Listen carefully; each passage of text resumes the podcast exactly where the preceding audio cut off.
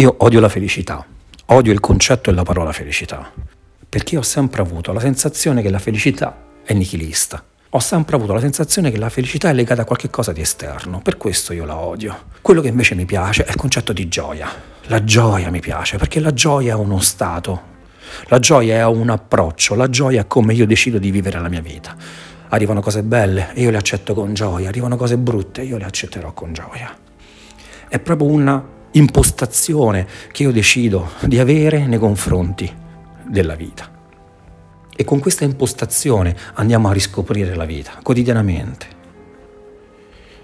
Venne chiesto una volta ad un monaco, maestro, come possiamo fare per affrontare la vita con gioia? E lui rispose, sai, il passato è andato, il futuro è soltanto da aspettare.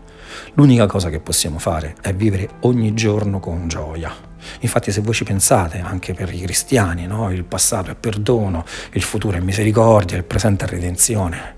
E allora questo monaco diceva, quello che dobbiamo fare è nascere ogni mattina per morire ogni sera.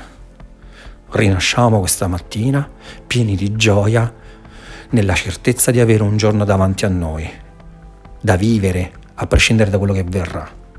E andiamo a morire questa sera nella gioia di sapere che rinasceremo domani. Rinascere ogni giorno a noi stessi. D'altronde, se ci pensiamo bene, la felicità strizza l'occhio al passato. E se noi non abbiamo raggiunto questa felicità, o nel momento in cui anche nel presente non raggiungiamo questa felicità, sembra quasi che c'è un giudizio per noi. La gioia invece è qualcosa che apre al futuro, è qualcosa che ci apre un cammino davanti e ci chiede di affrontarlo insieme con il sorriso.